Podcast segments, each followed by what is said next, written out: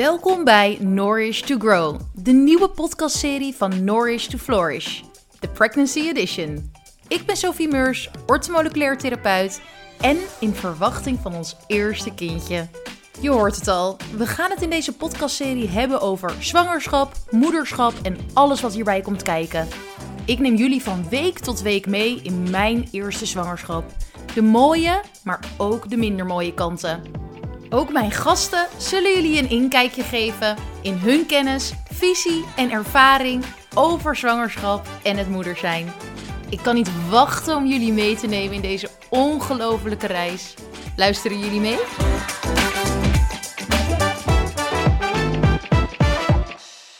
Oké, als een helweek een naam zou hebben, dan zou het week 9 zijn van de zwangerschap.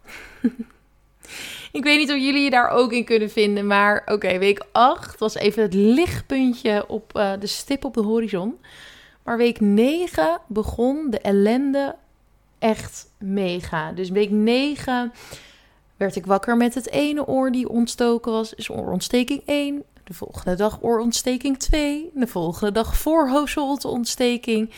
En dit ging zomaar door in week 9. En nou ja, dan gaan we het even hebben nu over week 9. Daar komt hij. Ja, dus week 9. Ik uh, lag helemaal gevloerd. Mijn immuunsysteem die zei stop. En uh, alles wat ik in me had zitten, dat kwam er allemaal uit. En ik vind het ook wel grappig, want ik heb dus heel lang geen oorontstekingen meer gehad. Dat is ook wel, ik ben in 2020 geopereerd aan mijn linkeroor. Omdat ik vroeger als kind zoveel oorontstekingen heb gehad dat mijn trommelvlies open lag. Dat betekent, nou, er zat echt gewoon een flink gat in mijn trommelvlies. En daardoor heb ik ook min 30% uh, eh, minder gehoor uh, aan mijn linkeroor. Maak het grapje dat ik uh, heel hard praat en duidelijk articuleer, omdat ik me anders mezelf niet hoor. Maar misschien is dit ook wel gewoon echt waar. Ik, uh, ik heb dus in 2020 een operatie gehad. Daar hebben ze een stuk van mijn kraakbeen van mijn oor hebben ze in mijn trommelvlies gezet om het dicht te maken. Nou, dat was een um, goede operatie en het was een succes. Ik kreeg mijn gehoor niet terug, dus dat, dat was eventjes wat minder. Maar uh, ja, sindsdien geen oorontsteking, want ik had gewoon jaarlijks sowieso een oorontsteking. En ik kreeg hem nu dus weer. En ik dacht, oh mijn god, ik heb helemaal zo lang nu geen oorontsteking meer gehad. Hoe kom ik nu hier in godsnaam met een oorontsteking? Nou, de volgende dag was mijn andere oor ook ontstoken. En de volgende dag had ik dus een voorhoofdzontsteking. Dus ik lag letterlijk te knipperen op bed uh, totdat het over zou gaan. Het vervelende aan dit hele verhaal vond ik nog niet eens de dubbele ontsteking en de voorhoofdzontsteking. Maar het feit dat ik voor de tweede keer mijn webinar af moest zeggen. Jezus. Oh, mag ik? Ja, dat mag ik zeggen in mijn eigen podcast. Oh mijn god. Ja, ik vond het echt. Dat, zeg maar, dat, dat je al een soort van in het diepe gegooid wordt van... oh ja, je moet maar even kijken hoe je je voelt. En de ene keer kan je wel een consult geven en de andere keer niet. Maar dat ik voor de tweede keer de mensen die ik had uh, bij elkaar had geraapt... om mijn webinar te bekijken, moest teleurstellen. Ja, dat vond ik zo moeilijk. Dus toen heb ik mijn lieve presentatiecoach Pauline Pater... ook eventjes een bericht gestuurd van wat moet ik doen? En toen stuurde zij ook heel lief een berichtje van, joh, dit is gewoon niet anders. Dit kan niet anders. Jij moet ook gewoon goed voelen. En dat is het ook, hè. Ik wil gewoon mijn kennis en mijn enthousiasme en dergelijke overbrengen als ik mij goed voel.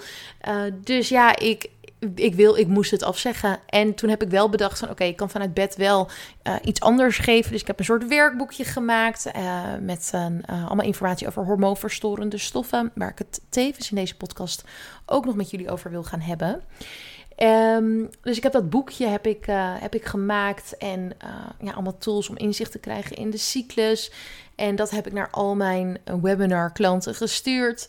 En dus inderdaad met een tweede mail van sorry, sorry, sorry. Ik vind het echt heel erg erg. Maar ja, dit, ik, kan, ik kan helaas niet het webinar geven. Dus dat, daar heb ik echt wel wat tranen om gelaten. En echt dat stukje, ja, toen was het voor mij denk ik wel echt een soort van de mokerslag. Dat voor mij duidelijk was van oké, okay, je bent nu met ook andere dingen bezig. Dus ga in die agenda ruimte maken. Nou, waar ik ook me een beetje zorgen om heb gemaakt deze week, is dat ik uh, naast de oorontsteking, de voorhoofdsontstekingen, dat je denkt, het kan niet erger.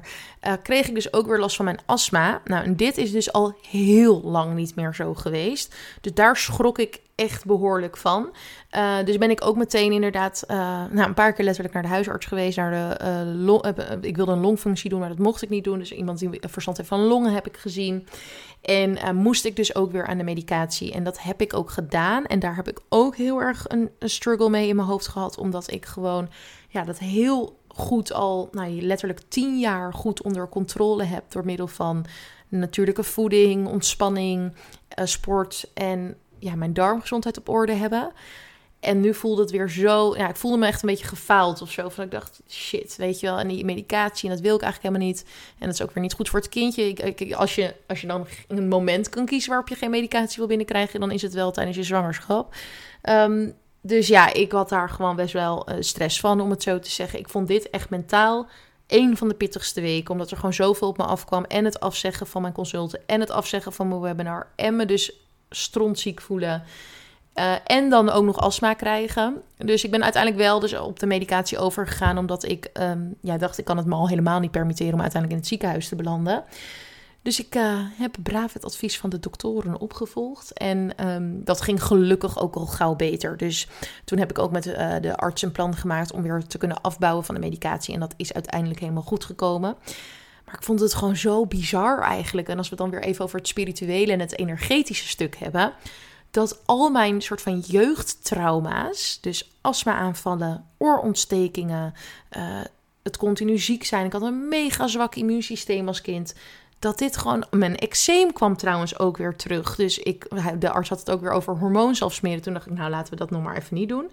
Um, maar dat dat kwam allemaal weer terug. Dat ik dacht, what are the odds? Hoe kan dit? En ja, misschien een soort van dat het kindje dan ruimte maakt of zo. Of daar, daar in dat cent. Ik weet niet. Kijk, het zit natuurlijk je trauma's zitten vaak dus ook opgeslagen rondom die baarmoeder. Hier heb ik niet eh, veel verstand van, dus ik uh, zeg dit nu gewoon vanuit wat ik heb geleerd. Bijvoorbeeld van uh, Human Potential Studio, daar wil ik ook even een shout-out aan geven. Zij doen psoas-massages, fascia release, um, PDTR, zeg ik dat goed?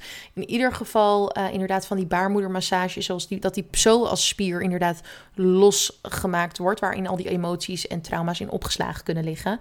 En daar ben ik ook een paar keer geweest en daar ben ik echt mega dankbaar voor, want zij hebben me mega geholpen. Dus dit is ook echt een aanrader voor iemand die hier geïnteresseerd in is, om even contact met Human Potential Studio op te nemen. Maar ehm, dat weet ik natuurlijk dus ook omdat zij mij dat verteld hebben. En ik dacht, oh, komt dat dan allemaal een soort van weer omhoog? Ja, oké, dit is heel spiritueel. En mensen die hier niet in geloven, sorry, don't blame me. Maar ik geloof hier dus wel in. Of tenminste, ik, kijk, ik ben altijd iemand die dan wil weten waardoor iets komt. Dat is gewoon een eigenschap die ik heb. Kan ik gewoon niet veel aan doen. Ik doe mega veel zelfonderzoek. Waarschijnlijk daarom ook dit werk ben gaan doen. Maar um, ja, dat is, dat is hoe mijn hoofd dan gewoon werkt. Nou, uiteindelijk uh, week 9 dus echt plat gelegen. Astma, eczeem, ontstekingen, immuunsysteem. Dus ja, ik heb eigenlijk niets meer gedaan en niks meer, niks minder dan in mijn bed gelegen. Tot de vrijdag. En de vrijdag was ik dan alweer tien weken. Um, maar die pak ik er toch even bij, want dat is wel een grappig verhaal. Dus die pak ik er nog eventjes aan vast.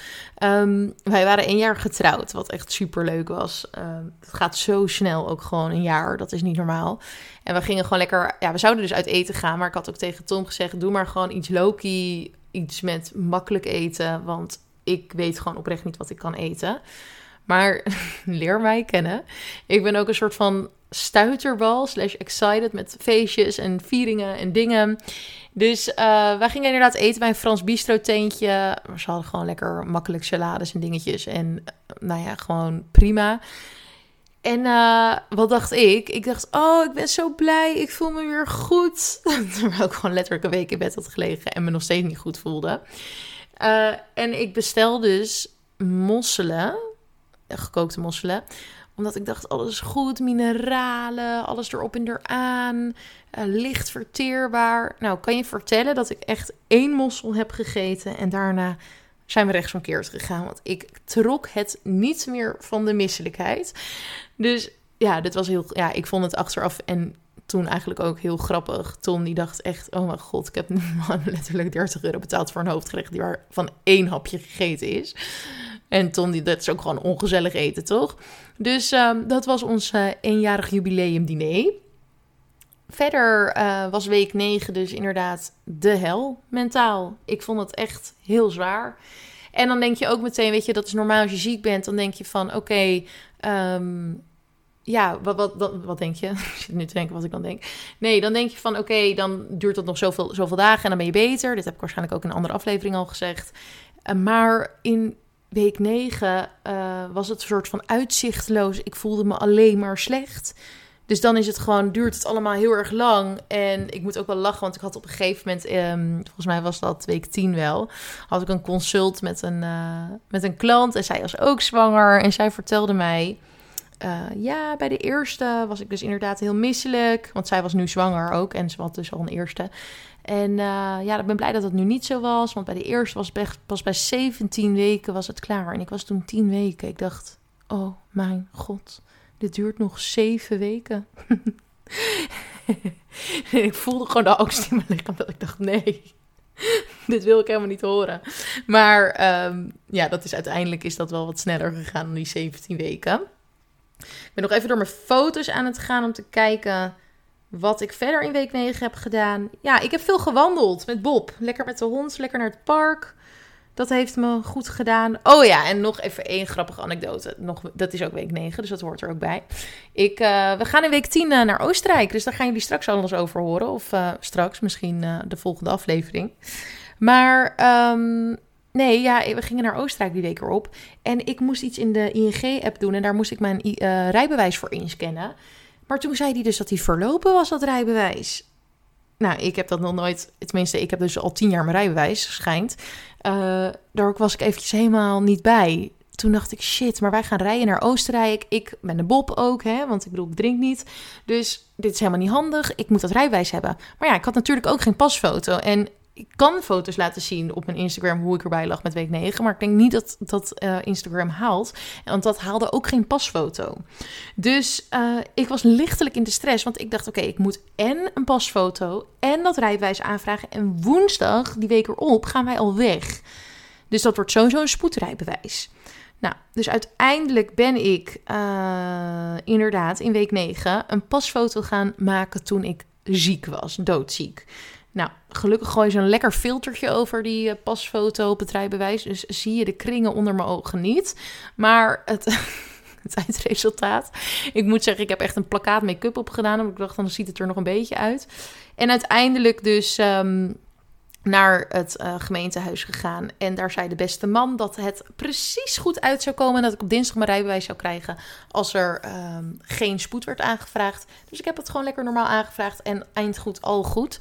Maar um, ja, het kwam allemaal lekker bij elkaar. Dus uh, ik kan je niet aanraden om een pasfoto te maken. als je met een dubbele oorontsteking in bed ligt. Maar het is een uh, leuke foto geworden. En ik heb voor altijd een reminder aan mijn negen weken zwangerschap helweek. Nou, een hele fijne week voor jullie ook. Ik hoop dat jullie het een interessante aflevering vonden. Iedereen die nu in week 9 zit en zich wel goed voelt, laat dat ook even weten. Daar ben ik heel blij om. Iedereen die zich niet zo goed voelt in week 9, je bent niet alleen. En we gaan kijken wat week 10 ons brengt. Nou, ik wens jullie een hele fijne dag. Leuk dat je geluisterd hebt naar de Nourish to Grow, de Pregnancy Edition van Nourish to Flourish. Mocht je nou meer willen horen, abonneer je dan op deze podcast.